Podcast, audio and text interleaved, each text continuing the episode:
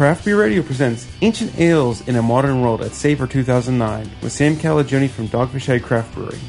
Sam Calagione from Dogfish Head gives an outspoken presentation where he eviscerates the Reinheitsgebot and presents several ales based on beers concocted long before the Bavarian Imperial Law ever came into existence. You can find the rest of the Savor Salons at craftbeerradio.com slash savor.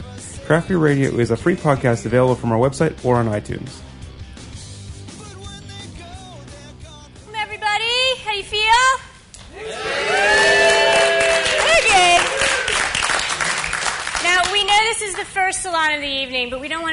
To calmest. So please, you gotta let it all hang out here. You got Sam. I mean, come on. This is this is absolutely great. This is um, the pre-Savor Salon. My name is Julia Herz. I am the craft beer program director at the Brewers Association. We're the folks that put this on. We put it on with partners like Reyes Beverage Group and amazing partners like Dogfish Head who help be supporters of this event. And the Brewers Association is an association out of Boulder, Colorado. We represent small and independent breweries. What that means is breweries that produce less than 2 million barrels a year and they're independently owned. And believe it or not, in the United States today, of the 1,545 breweries, 97%, I'll stand up here because I'm about three feet tall, 97% of the breweries are small and independent. So that's a really big deal of supporting your local brewery and giving these guys all your love and, um, and, and continuing to uh, support their brands. So, not much to say because I know you all bought tickets because you already know who this great guy is. Sam, I mean, to, to me, one of the rock stars of the brewing industry, and I hope that doesn't embarrass him too much to hear that term. Um, anybody see the movie Beer Wars? Yeah.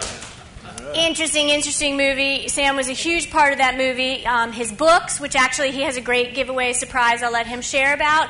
Um, publisher of many brewing books. Um, beer versus wine dinners, which, you know, this is a kind of a revolution happening. One beverage, one craft beer at a time. And beer and food is the tipping point that I personally feel is where people are really starting to get it. And Sam has been a part of really turning on many people's eyes to that. So I am pleased as punch to introduce Sam Calagione. Sam? Thank you, Julia. Um, that's a pretty interesting uh, statistic that not, it's 97% of the brewers fit into our, our definition of, of a craft brewer and that's over 1,400 breweries. And yet, roughly 90% of the beer sold in America is not made by an American company, uh, which is not is it 95 when you throw in Heineken and Corona. But you know, Coors and Miller, Bud now are all majority foreign owned, which means our biggest breweries in our country that own the, their own brewing equipment and make beer and are cor- incorporated here are both Yuengling and Sam Adams, uh, both with about 1% market share. They're the biggest domestic brewers. So it's a pretty weird scene or weird landscape out there. Uh, and what I, I'm really excited about is that we're one of the few sort of uh, premium or upscale or gourmet categories craft beer right now that's thriving in this uh, recession. Uh, you look at Starbucks, cl- you know, uh, closing stores, and uh, you know McDonald's coming after them for, for pricing and beating them up from, from the bottom up. Uh, you look at even companies like Whole Foods who are having to pull back and stop uh, store openings as a result of the tightening on people's wallets. A lot of our distributors uh, around this country uh, sell not just beer, but have wine and spirits in their portfolios as well. And as I talk to them, their, their high end wines and high end spirits are, are really losing traction, losing market share. But the craft portfolios in their in their houses are up, and it sounds crazy, you know. But I think part of the reason that anomaly uh, exists is because everybody's starting to recognize what an amazing, affordable uh, luxury craft beer is. When you're a wine lover and you can go into a store with twenty dollars, if you say, you know, uh, give me twenty dollars worth of world class beer, you can get at least two six pack. That wine lover with that twenty dollars goes and give, say, give me a bottle of world class wine, he's going to get laughed out of that store. Um, so events like this selling out, even in this difficult economic climate gives brewers like myself and those who will be out on that floor a lot of hope because it's events like this and opportunities to meet you guys who are sort of the, the, the beer experts of your peer groups and, and, and turn you on to what we're doing, what's new, what, what pairings we like. That's what gets the word out for us. We don't really have marketing budgets. You, don't, you haven't seen any Dogfish TV ads uh, on, or our blimp flying over any sporting events. These are the kind of things that we like to spend our, our energy, our resources doing because it's just a, a way more uh, organic and grassroots way of getting a more real way of getting the word out there. So, on behalf of all the brewers, I thank you guys for uh, taking the time to do this. Uh, all right, so my talk. I don't know how long I'm supposed to talk for. I don't have any like uh, stuff prepared or, or powerpoints or anything. But we got beer. I'll point. I'll point to that. and we got really good cheeses. Um, so basically, what I wanted to talk about is. Um, uh, ancient ales uh, up to the modern time. And I really want to do that because we, you know, our tiny brewery, as I said, we don't have a PR agency. We don't have a big ad ad firm. We do our own, you know, design our own labels in in, in house, kind of do everything ourselves. But we have sort of gotten a disproportionate amount of uh, attention uh, in in the media. Uh, um, compared to our size. And I think it's mostly because we're not afraid to take risks on uh, doing new beers that really have no stylistic reference points. And I think that sort of has captured the imaginations of, of uh, a lot of uh, people that are, are, are, foodies, culinary people, wine people, beer people, um, and has, has kind of given us a higher profile. But, you know, there is some backlash to that where people say, oh, that's extreme beer, that's goofy beer. Uh, you know, they're just doing that to stick out, you know, and, and has no merits. And so what I wanted to do was use this opportunity to kind of discuss that in a broader context. Because uh, when, when most beer, there's, there's beer geeks and there's beer snobs, and I'm a card carrying, dyed in the wool member of the beer geek community. And how I sort of differentiate between the worlds of a beer geek and a beer snob is they could have the equal amount of knowledge about beer. They could have equally awesome palates and can articulate uh, everything about the qualities of beer, tell you the history of brewing styles. Their knowledge uh, might be the same. But a beer geek loves beer because he loves beer she loves beer and she wants to sh- learn more always, try new beers, share that with the people they love. Whereas beer snobs try to know as much as they can about beer to, to, as a PowerPoint and to lord it over people or to you know stick out as, as an expert in a field of, of uh, you know uh, neophytes. Um, and and I feel sometimes I feel that the, the, those beer snobs that are telling people what they should be drinking are doing more damage to, to the craft beer movement uh, than even our bigger competitors that are owned by overseas breweries. Um, because at the end of the day, all of our palates are different. Everybody tastes things differently. Um, that's why there isn't one beer. Um, that almost happened to us in the 60s and 70s with all the consolidation. Uh, and thankfully, you guys and the brewers in that room got out there and spread the word, and all that diversity and color uh, uh of, of beer is back in availability around this country.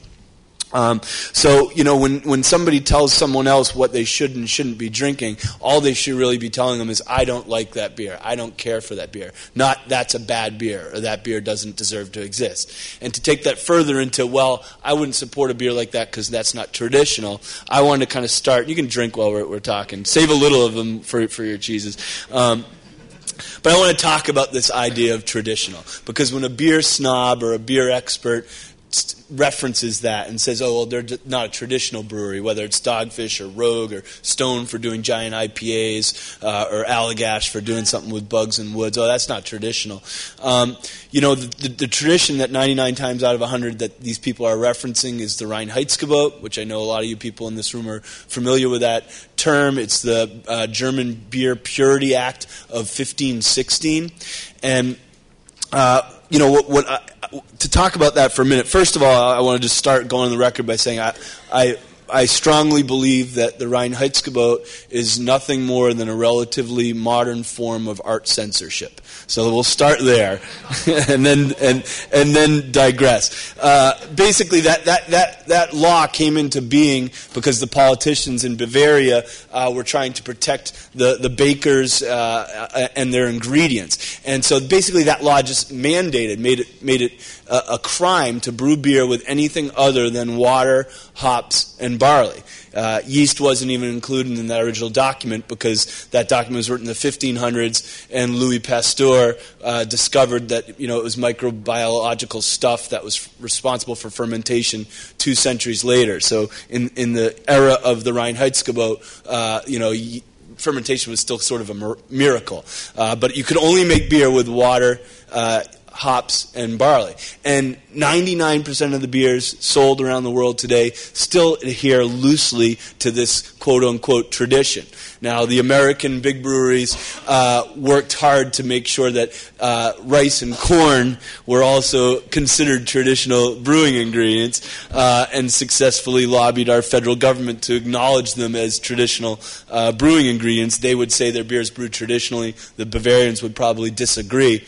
Um, but what that led to, this militant uh, approach to brewing, was sort of a choking off of a lot of creativity because so much of our beer culture came from uh, Germany here, a city right up the road, uh, Philadelphia, where the, the uh, first American lagers were, were brewed, uh, and a lot of stuff came out from that. That was like the earliest brewing city, New Amsterdam, uh, New York, a little further up the road, a little bit more into ales because there are more English and, and Scandinavian settlers.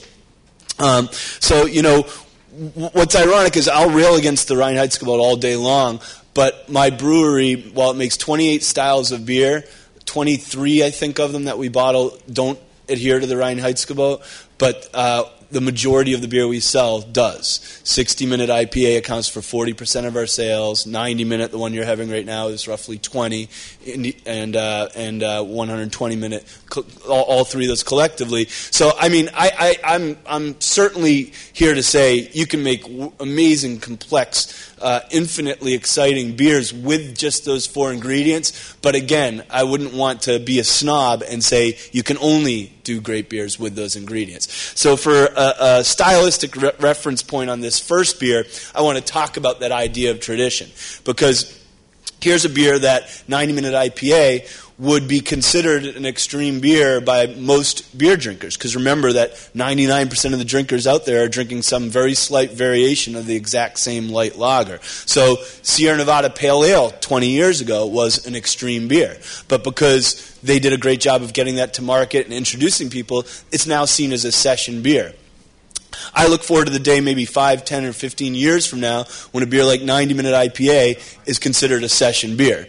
Uh, you know, collectively, we're going to have to work on our alcohol tolerances uh, to, to make that happen. But I, I, mean, it is happening. Who would have thought that uh, 6% alcohol, 60 IBU, beer, uh, we would be making you know thousands of cases of it a, a day uh, in our Milton brewery, uh, and uh, and so you know the the, the the the center point is always moving, and what's really nice is it's moving in our direction, not just Dogfish Head's direction, but the direction of all the brewers that are out in this room today, and um, you know when you think of basically terra firma, the, a giant uh, the giant continent of beer is light lager. And then there's this little bridge off to this island of freakdom uh, where there's flavor centric beers. And that's why, while I, I, can't stand it that, that uh, Coors will spend a bunch of money uh, marketing uh, Blue Moon as a craft beer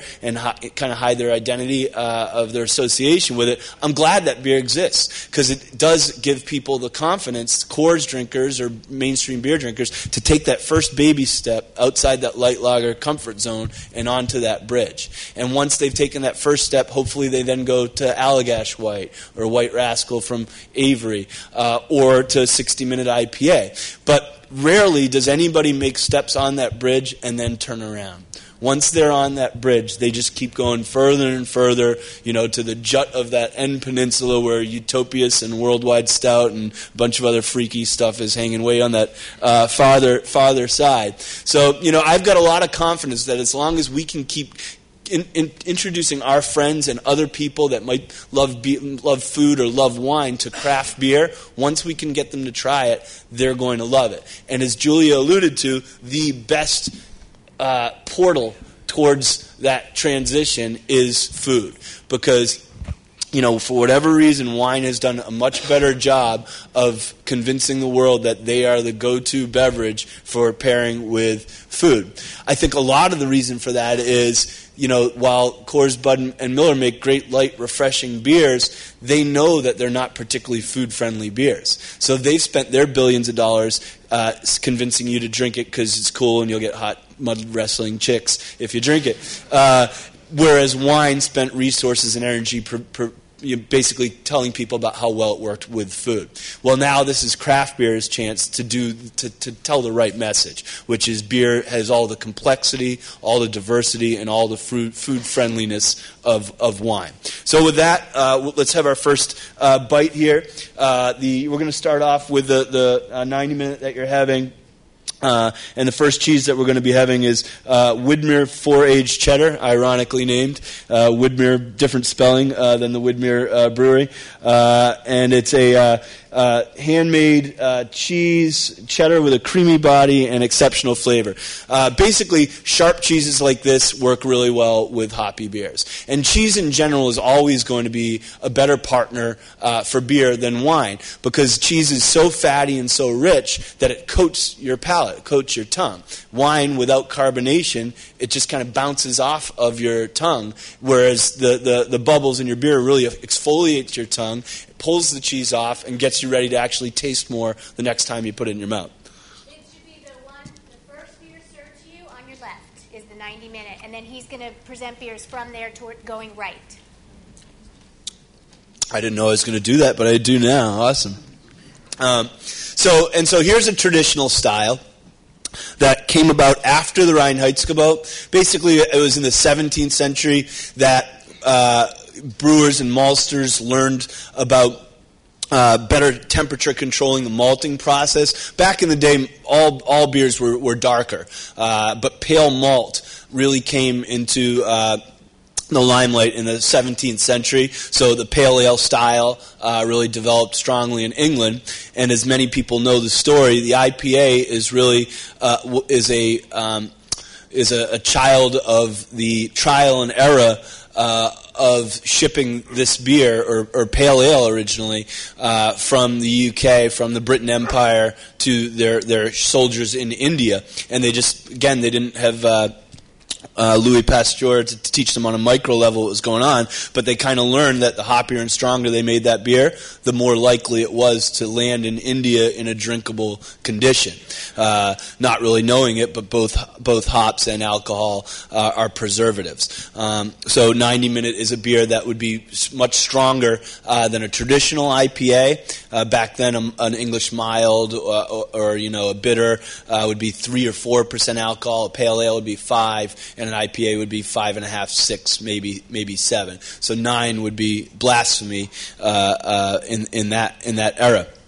Um, so that is uh, the first beer, and I wanted to start by kind of before we get our, freak on, acknowledging that you can have a, a ton of. Uh, uh, I love beers that are brewed with just the ingredients that happen to be the ones in the Reinheitsgebot, but I don't love the Reinheitsgebot. Uh, I, I, I, you know, the idea of of experimentation is hopefully in this room what we're going to prove is really what the tradition of brewing is. Um, so we'll go on to the next beer. How am I doing time wise? If we have four beers, have I talked for one fourth of the time?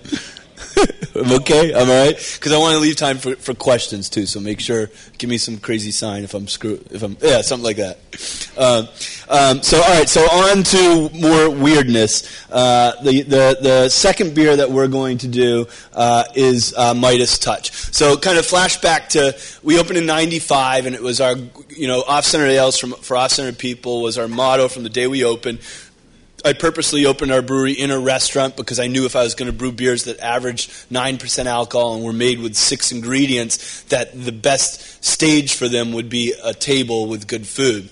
Uh, so we were always a, a, wine esque brewery in that we brewed our beers specifically to pair with, with certain foods. Raison d'etre, our beer brewed with beet sugars and raisins, we designed backwards from what would be the ideal partner for a steak. Um, so we started in that little brewery, and thankfully our brewery was so small that I could walk into the kitchen in my pub and take some raisins, some uh, apricots, some coffee, some licorice root, some vanilla beans, and tweak these recipes in these little batches without risking losing a normal sized batch that a big, a real brew pub would have. Our, our brewery was built out of kegs, so we only made 10 gallons at a time uh, the first year we were open. Um, but it gave us this awesome opportunity to experiment. And because we're located pretty much equidistant from DC, Baltimore, and Philly, um, we can go to events in every city and say we're the local beer. uh, uh, but it meant it meant that uh, we had access to these great uh, schools and uh, great beer scenes. All three cities have great beer scenes, and we did an event at the University of uh, Pennsylvania, and. Michael Jackson, may rest in peace, probably the guy who's done more for educating uh, consumers and future brewers around the world the possibilities that are out there with beer than anyone, uh, was hosting an event at the University of Pennsylvania and he was taking around their local, uh, the University of Pennsylvania's in-house molecular archaeologist, and they came over to my booth, and I had a, a braggot, which is a, uh, a, a hybrid of, a, of a, a, mead and a beer, and I had fermented it with plums as well in a firkin cask at my booth, and they both came over together and tried it, and, and he uh, he happened to love it, and and then they went around the other other brewers and tried other things, and basically Dr. McGovern this guy was telling Michael that he'd found this really interesting information. He wanted to uh, bring recreate what he found. And Michael was kind enough to bring him over and say, "Hey, you know these freaks in Delaware are making beer with pumpkins and coffee and licorice. You got to come talk with them." So, long story short, it made started a, a beautiful romance uh, between Dr. McGovern and Dogfish Head, um, and we've done a number of beers together that are. Uh, pretty unique in that they're truly based on uh, organic compounds. Uh, you know, th- another great uh, sort of milestone in recognizing the longer tradition of brewing uh, was uh, Ninkasi, also just known as Sumerian beer, uh, that was made by Anchor uh, in the late 80s. Another professor at University of Pennsylvania wrote a uh, long, uh, well-regarded paper basically arguing that beer is responsible for civilization as we know it.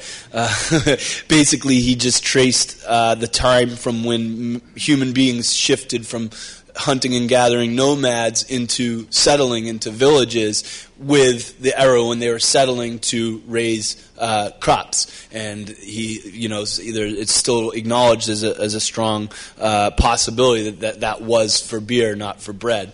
Um, so uh, Fritz Maytag, uh, patriarch of our, our our movement uh, reached out for him, and they they did a beer called Ninkasi, based off of uh, the, the hymn to Ninkasi, which was a, a poem, uh, a three thousand year old, uh, it might be five thousand year old uh, Sumerian uh, poem, and that beer was brewed with dates and honey. the Ninkasi beer, as per the evidence in the in the poem. So let's review that again and see how that fits in with the Reinheitsgebot. Uh, water, yeast, uh, water, check. Barley, check. Hops, check. Uh, doesn't reference dates. Uh, no, it doesn't. And uh, doesn't reference honey. Um, but again, that happened long, long before the Reinheitsgebot. So on back to Dr. McGovern's work uh, at University of Pennsylvania. The first one that we worked on together was this beer, Midas Touch. And this was a really important beer for our company, and I think it's just a, a, a wonderfully uh, um, message, you know, message full, if that's a word, uh, beer. Uh, because it is a, a, hybrid between so much. It's got the honey of a mead, it's got white muscat grapes as, as a wine, and it's got the barley. And since this is a 2,700 year old recipe, it predates the uh, domestic growth of hops Uh, so they believe that the region it was in, the bittering uh, substance they would have used was, was, saffron, which gives it a little bit of its reddish hue. So to, let me breathe for a second here. Let's take a bite of uh, of uh, this cheese. Uh, which is uh, the Nordic uh, Creamery uh, Caprica, which is the middle paler of the yellow cheeses. Give me a second here. Cheese is from Wisconsin. Nice. It's a cow and a goat milk cheese. Yeah, they work really well together. So this is obviously a bit sweeter beer than 90 minute.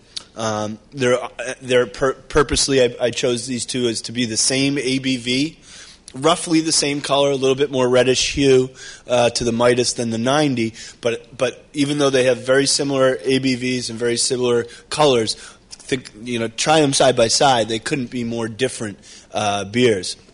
Um, so the the Midas. Uh, discovery was, was where we started our, our journey uh, with Dr. Pat on these official ancient beers. But before this, at our pub in Rehoboth, we, we now have our, our production brewery in Milton, uh, Delaware, two hours from here.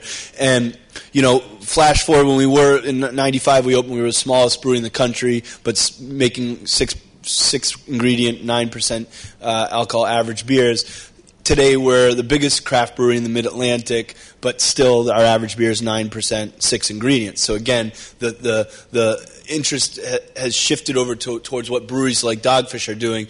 Breweries like Rogue and Dogfish and Stone and uh, Avery and Allagash, we haven't had to shift towards light lager. If anything, the drinkers come towards us a little bit, which is really encouraging, even though we're still r- roughly 4% of an industry, of, of the beer industry, and that's including Sam Adams and Sierra and some of the bigger guys.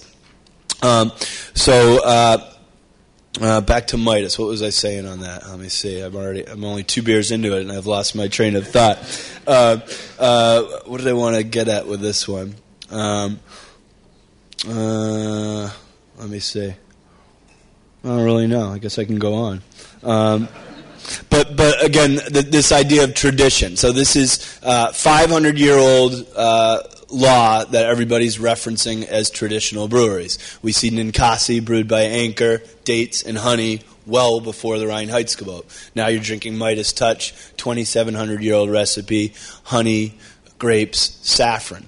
Uh, and we'll see this in the, in the next two beers that we do, all from totally different parts of the world. So, you know, ironically, while we get beat up sometimes for being, uh, oh, you know, that's not traditional beer, Dogfish Head may be the most traditional brewery in the world in that we're we're basically taking a lot of reference points from around the world where the tradition was always brew with what's indigenous, celebrate your local culture. Uh, this idea of think globally, act locally you know, back then it was think locally, act locally. There was no glo- globally. There was your tribe and the stuff that grew around your tribe, and that's what you made. And so when you make things that grow around where you are, they reflect you, and it makes the it makes the whole uh, spectrum of what's available out there that much more uh, intricate, exciting, and colorful. Um, so here you have uh, Midas Touch uh, in Turkey, very far away from uh, you know, where where the the double IPA, the UK, where the IPA style uh, started, and uh, from there we're going to go much further away. We're going to go to China. So the third beer that you're having, let me find this one. Yep. Um, is Chateau Jiahu. And uh, this is another one that we worked on with uh, Dr. McGovern, um, where this one's really significant because even with the findings of Midas Touch, the oldest known uh, references for wine were older than Midas Touch. They were like four or five thousand years old. Same for beer, the Sumerian era, uh, four or five thousand years old. When they made this discovery in China, it was a 9,000 year old tomb in China. Um, so think about how uh, amazing this is. 9,000 years ago, again, is really the birth of civilization. Uh, this tomb was significant for not only holding the, the, the, oldest known liquid beer that was so well preserved, this tomb, that was still liquid in some of these uh, clay cauldrons, but it was also, they found in this tomb, uh, uh, flutes that had been whittled out of bones. Um, and those are the oldest known uh, instruments, musical instruments ever discovered. So this is like the the you know original gangster hootenanny went down in this room. They were partying, they were drinking, they were playing music, dancing, all, and we found all of this under one roof. Uh, and and uh, so you know we were really proud to be a part of this because it moved the the known date of fermented beverages back almost 2,000 years from what science previously thought with this discovery, and it was fermented from grain, not from grapes, what they found, which means there's now evidence that beer is older than wine. Um, so, what was that evidence that they found? Uh, they could analyze both the liquid and the residue on the crockery in that uh, tomb, and it had uh, rice, sake yeast, sake rice. Uh, it had uh, grapes in it again, honey in it again, uh, and this one also had hawthorn fruit. And hawthorn fruit uh, is, I say, it's kind of closest probably to a pomegranate in that it's uh, a little bit. Um, uh, has some tartness to it. It's not all sweet. Uh, so we got all these ingredients together uh, to make uh, Chateau Jiahu. Uh, and you're going to try this one uh, with the, the stinkiest of the cheeses, the big blue cheese. Let's take a second and try these together. And just as a reference point, sort of a, a really back of the envelope, um, good cheat sheet on beer and wine, uh, beer, beer and food pairing um, is uh, in general, uh, white wines are, are going to be uh, more like lagers. Uh, they both ferment at cooler temperatures, uh, so they tend to be more mellow and refined. And red wines are, are and ales are going to be more similar. They ferment at warmer temperatures and have more robust, uh, bigger, fruitier uh, flavors. So they tend to pair with food similarly. So you know, people say red wine with with with uh, meats and chicken and fish with white wines. That's generally true for for beers as well. Um, our brewery does almost uh, exclusively ales. Uh, every beer that you're having here right now is a, a top fermented beer, which means it's an ale. Uh, Chateau Jiahu is no different, although we do use a sake yeast uh, in addition to an ale yeast uh, for uh, to make this, uh, you know, as legit to, to the findings uh, as we can. Um, so we've done a, a, series. We, we, you know, do these both beer versus wine dinners, and we also do ancient ale dinners, uh, where we'll do four different courses with four different beers, uh, paired with four different uh, foods that are from the countries uh, that that are uh, represented by that beer, which is a lot of fun for chefs at home because you're not just cooking the same stuff. Uh, you can cook from all around the world in four different courses at, at one meal. can be a lot of fun outside of these three beers, and we're going to be doing another one with Dr. McGovern uh, probably in the fall, but outside of these, we've been experimenting with uh, beers that predate the uh, Reinheitsgebot uh, f- since we opened in 95. Early on, we did a Tej, which is an African honey beer, uh, where they use gesho root, which is a bitter tree root, uh, to counterbalance the, the, sweetness of the honey, again, because hops w- wasn't domesticated uh, when that was made. And then uh, in three weeks, we'll be releasing in 750 ml champagne bottles a beer called Sah'tea, S A H T E A.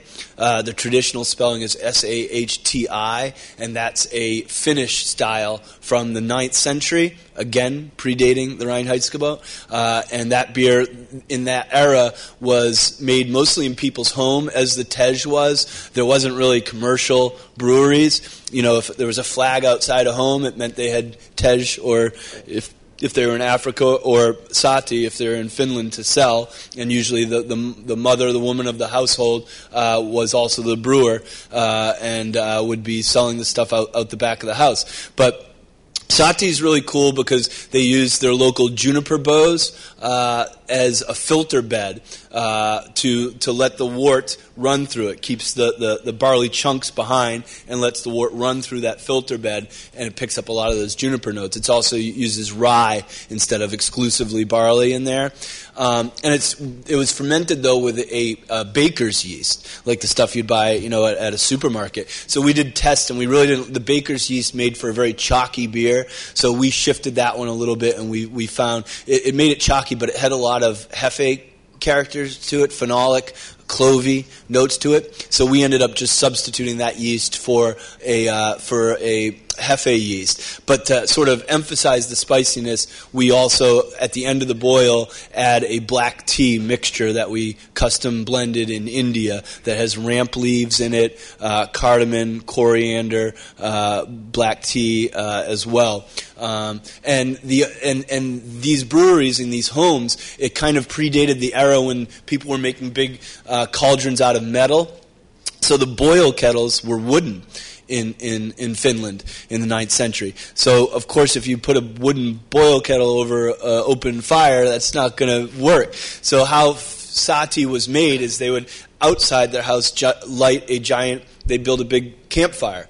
And they would roll these giant rocks into the campfire and let them sit in that fire for hours and hours and hours. They'd get the beer ready in the other room, let it run through the filter bed of juniper berries into this wooden tank, and then with holding uh, mats or clothing or some material, they would, uh, or, or, or, pictures with shovels and pitchforks, move these white hot rocks from that outdoor fire and plop them into the wooden tank. And the heat of the rock is what would boil the beer. So we did that the traditional way. We, we took our, our old uh, tank, our old our old wood grill at our pub. All of our food is cooked over hickory and oak logs.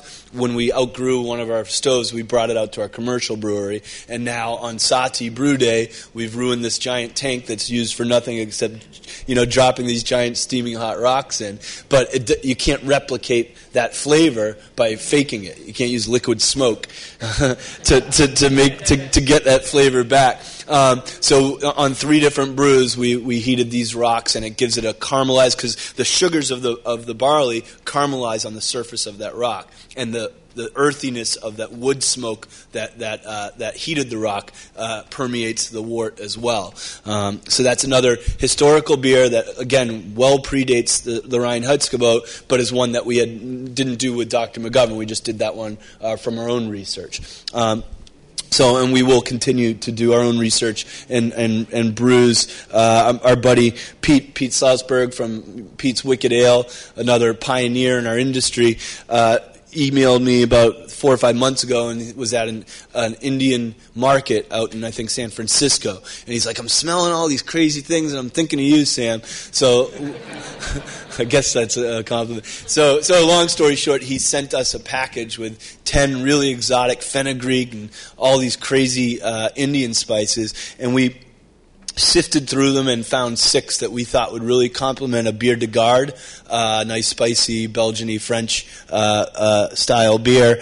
Um, and so we just brewed that, and it's called uh, Pale India Ale, and that's available at our pub in Rehoboth. And that's still kind of our, our, our process is we'll come up with an idea or a friend of ours or an archaeologist um, and then we do a, i usually myself and bryan selders our lead brewer do a five barrel batch at our pub in rehoboth. Um, and then if it, it meets success at events like this or i served the pale india at our event at rfd last night and since our community is so uh, you know, so so um, loud and vibrant and so present online and at festivals, it means that we get this built-in feedback group, you know, and uh, I can sort of just kind of gauge off of the excitement, both of our regulars in our pubs and at events, if that new beer is something that we want to take that recipe and extrapolate it up to the 100 barrel brew house. Um, and Sah'tea is one that, that happened that way. We, we did that beer a year ago. We loved it. Five barrel batch. Now this summer it'll be available in, the, in uh, 750 ml bottles around, around the country. Um, so, all right, so uh, we're going to go on to our fourth beer, uh, which is Theobroma. Um, this one uh, is a uh, really fun beer, about 3,000 year old recipe. Long before people were eating chocolate, chocolate was being drunk. Uh, it was a beverage before it was something people ate that saying drunk as a monkey actually comes from monkeys cracking open cocoa beans during rainy seasons and the, the, the, the pods would naturally ferment and they'd be falling out of the trees enjoying themselves. Uh, so so Again, Dr. McGovern went down uh, to Central America, did some research, uh, found these cauldrons in, in, in a 3,000 year old tomb uh, that had molecular, it had the evidence uh, residue that he brought back and anal- analyzed on a molecular level. Uh, and this beverage that was found 3,000 years ago um, had uh, honey in it. That's been a real constant. cocoa nibs, cocoa powder, ancho chilies and annatto, which is a tree seed that's sometimes used to give flavor and color to rices in uh, Spanish and Mexican uh, cooking. Um, and so this one, right out of the gates, we're like, "Yep, sign us up. This is going to be fun." Because we played around with cocoa and, and coffee and, and licorice and chicory, uh, and uh, we really thought cocoa could could be uh, a great uh, um, sort of a, a great background instrument in, in a, a, symphony of a beer. In other words, we'd see it used with a heavy hand where it's more the chocolate beers, uh, but cocoa is more of an earthy, dirty in a good way. Uh, uh, can can can contribute those kinds of flavors and aroma to a beer. So we're not adding this cocoa for for sugar to sweeten the beer, or even for fermentable sugar to make the beer stronger. We bump this beer up with honey uh, to get it more ABV. But the cocoa we purposely add post fermentation. There's some uh, that goes into the mash tun, but the majority of it goes in after the beer is done fermenting, so that the aromas are, are, are, are kept in that beer. Because during fermentation, the process of fermentation, uh, the CO2 uh, that's created is pushed out of the, the beer and escapes into the atmosphere, well, a lot of those great aromas uh, can escape with it. So that's why dry hopping in IPAs happens post fermentation, and that's why dry cocoaing or whatever you'd call it, what we did here, uh, happens uh, post fermentation. This is a, a, another uh, story uh, of, of just how great our industry is. I met this guy, Shawn Askinosie, uh, years ago. He'd read, he'd read my book and he decided he wanted to stop being a lawyer and wanted to open his own chocolate company and he had a bunch of questions for me in email, and I try to answer those when they come through for people that are you know hoping to get in the business on their own for karmic reasons and encouragement and uh, and I really I could tell he was a great guy. And long story short, we convinced him to, to be part of GABF, and he ended up renting a, a space there and sharing his chocolate with everybody at the Great American Beer Fest. And uh, great overlap, obviously, chocolates and dark beers, not just dogfish, but all, all, kinds of beers that are dark work really, really well with chocolate. Uh, blow away any wine pairing with chocolate. Um, when I've done, I think, 30, 30, 32 of the beer verse wine dinners with my co-author Marnie, and we're uh, within one or two. I forget who actually I should know, but one of us is winning by one or two dinners right now. But we looked at dessert course, and beer has won five out of six times, uh, and it's because I always make sure they do something chocolate at dessert, and and nothing, no wines pair with with uh, with with chocolate as well as dark beers. Those those dark grains, black patent for you homebrewers roasted barley, uh, are really, really great uh, contrasting elements up against uh, sweet chocolate. Um, so, uh, so at any rate, Shawn Askinosie, we have an exclusive uh, relationship with him, where he is the guy who provides uh, the cocoa for us, and his company, Askinosie Chocolate, you can Google it, um, is really cool because they don't just call up the farm in Peru and say send it. They go down there and visit. They don't buy from uh, you know third party brokers. They buy directly from the farmers. Make sure the money stays with the farmers, um, and they just have a, a, a beautiful uh, business model. And they're and they're gaining the trust of all these great farmers from around the world. So this chocolate is from the Soconusco uh, region, the one that we, we we brewed with, and it's it's the chocolate that before we were killing each other over plots of land that had oil underneath them, uh, Aztecs uh, fought wars over what territories had the best cocoa growing grounds. And this is the first time this Soconusco chocolate has been brought into America by a company, and it's thought to be one of the most sought after uh, uh cocoa regions uh, in the world. Um, so go ahead, let's try these two together the chocolate with the Theo. Oh, uh, oh gosh. Done. All right. Those went well. I want to make sure I'm. Uh, those are the four beers. Obviously, my message is screw the Reinheitsgebot uh, to to encapsulate everything we've been doing here. It, not not not screw traditional styles of beer. I even uh, there's no doubt in my mind the light lager beer is going to be the majority market share beer for my lifetime and probably my kids' lifetime. But for the light lager style to have roughly a 97 98% share of the market and that's lumping in Corona and Heineken because they're essentially just light lagers in different colored bottles. Um, that's wrong. And you guys know that. I know you know that. That's why you're at this event. But again, help us small breweries spread the word. If somebody's drinking white beers, you know, turn them on to a, a you tell them it's a Belgian heritage, you should try doubles or triples. Um, push people outside their comfort zone and they'll thank you for it. That's what our brewery's been trying to do since we opened uh, 14 years ago. Uh, so thank you guys uh, for for uh, your tolerance of this unorganized but hopefully educational for me uh, uh, talk, and I'd love to get some questions if I have time. 15 minutes. Okay.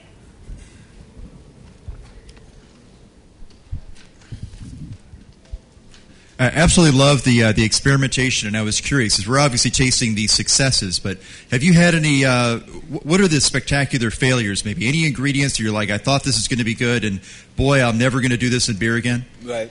That's a great question. It's too bad we only have 15 minutes. I got 15 beers I could tell you about.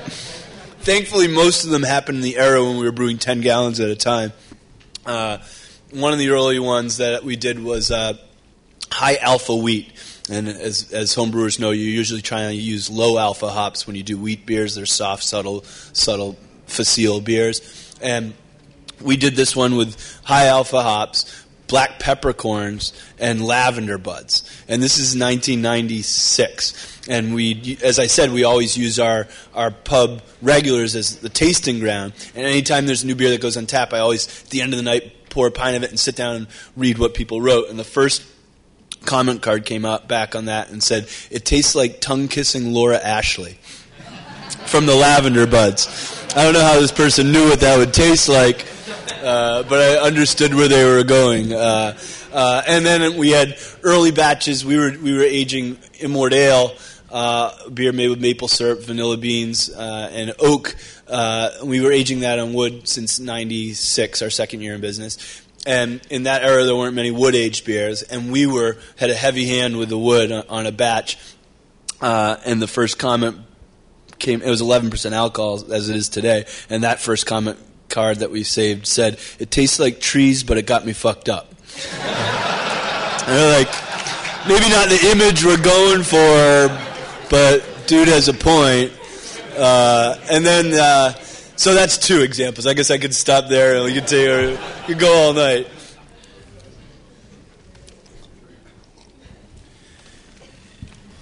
Yep. Love your beers, man. Thank um, you. Meads. Are you gonna you gonna make one? We, uh, you know, I, am good friends with Dave at Redstone Meadery. You can find his bottles. They're blue, pretty bottles. Uh, he's out of Colorado, making really nice stuff. Um, we have done braggots, bragos, however you want to pronounce them. Um, we do Midas, which is 40% of the fermentables are, are from honey. Uh, the one I'm most excited about is we just released uh, something called B, which is BE which is in our restaurant. Since Delaware is so small, we can kind of write our own laws.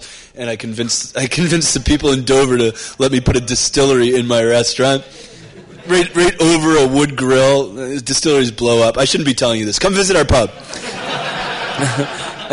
but uh, uh, we we use our our brew house, our five barrel brew house, to feed our experimental brews. As I mentioned, we just did India Pale Ale, or you know, uh, Sah'tea came from that. All of our beers came from that brew house, their first batch. But we also use it for the washes of our distillery. So we ferment molasses in there, and we make rum. Um, so this one time we did make a straight mead in there, but and we fermented it out. And instead of serving it as a mead, we pumped it up to our distillery.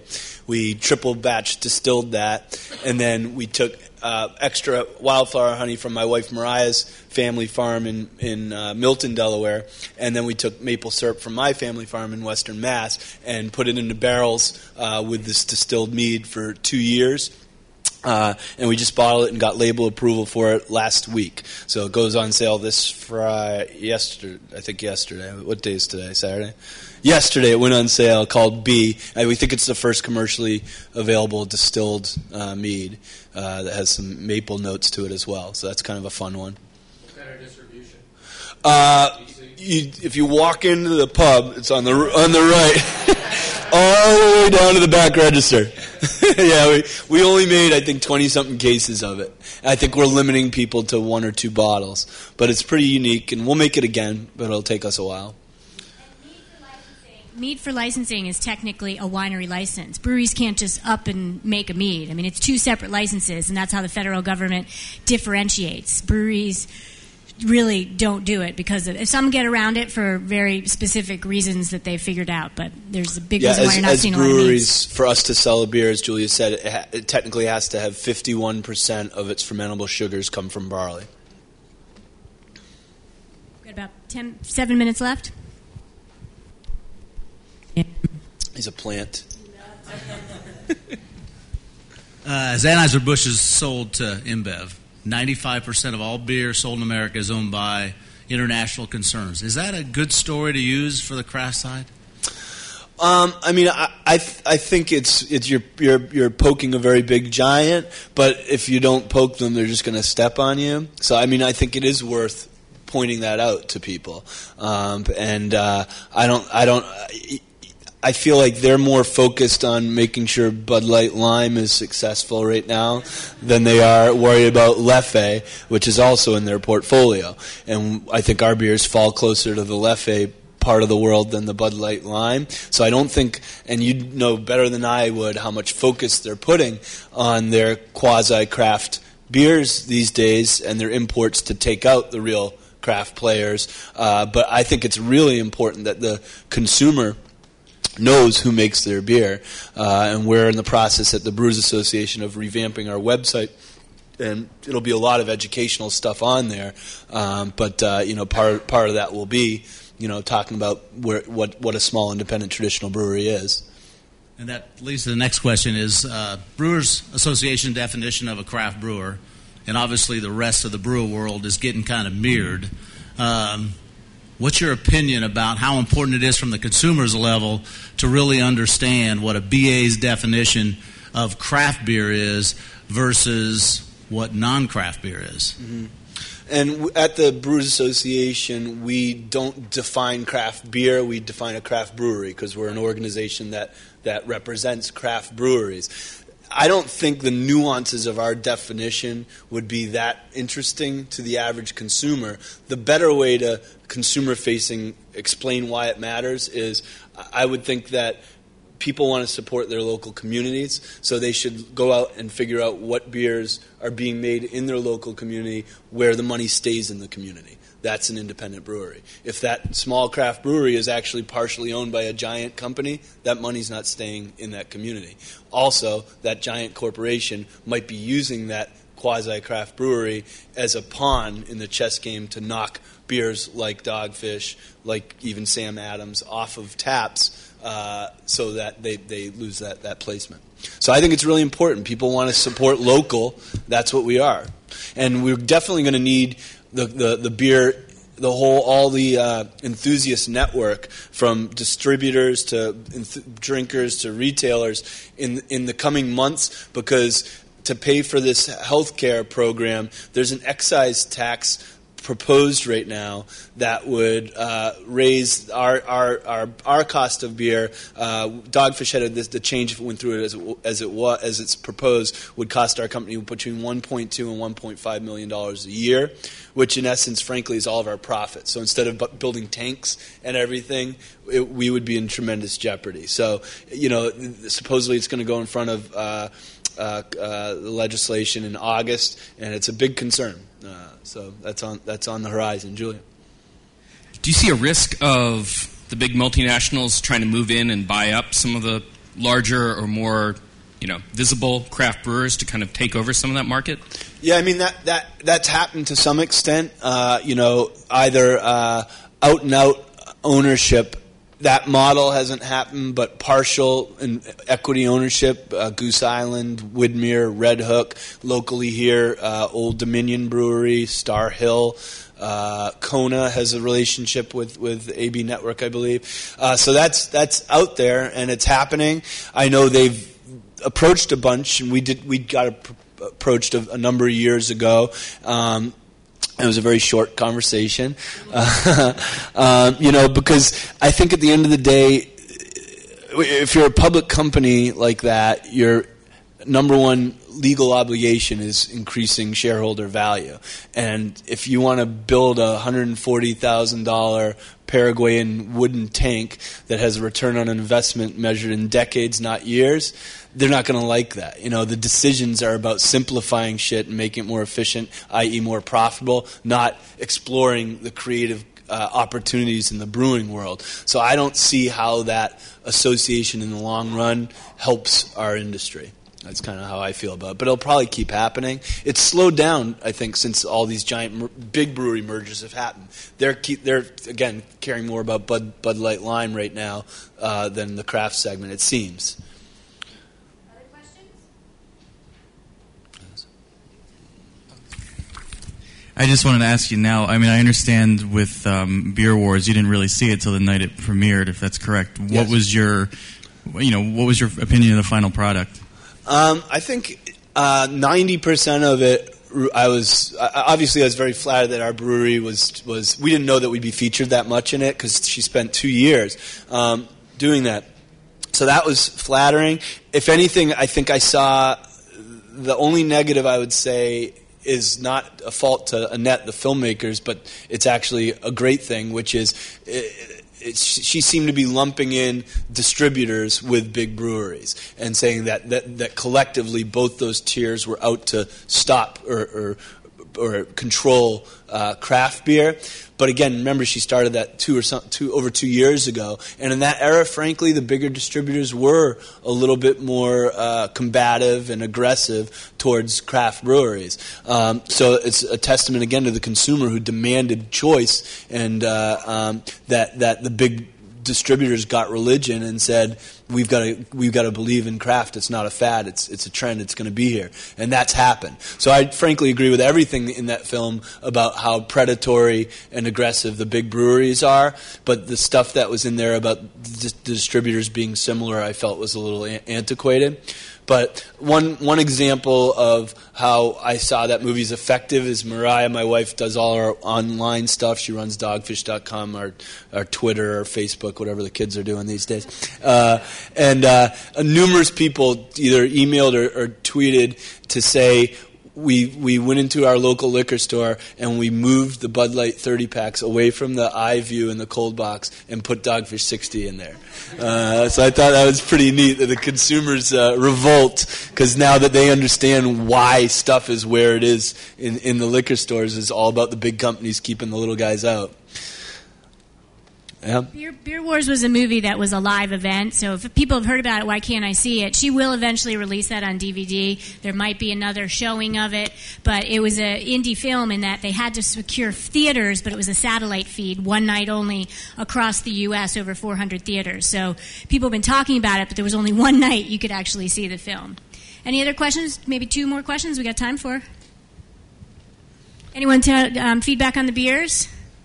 But Everybody, how many had all had had our four beers before? Before, previously, raise high. So Thank you, guys. So maybe half the room.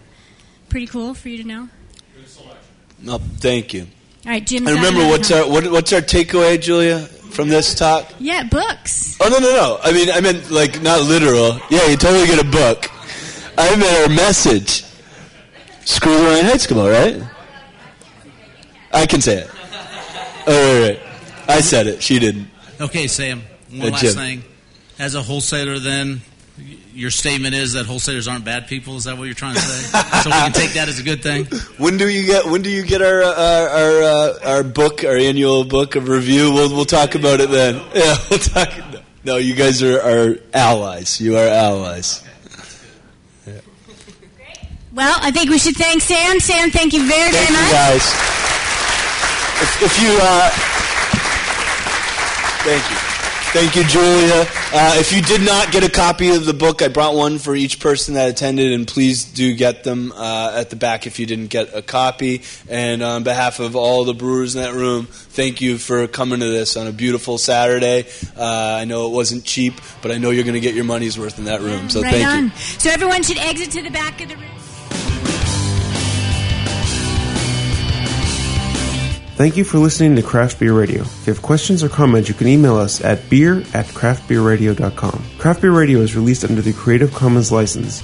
Visit craftbeerradio.com for more information. The opening and closing music is Last Hurrah from the band The Lights Out. You can listen to more of their music at their website, thelightsout.com.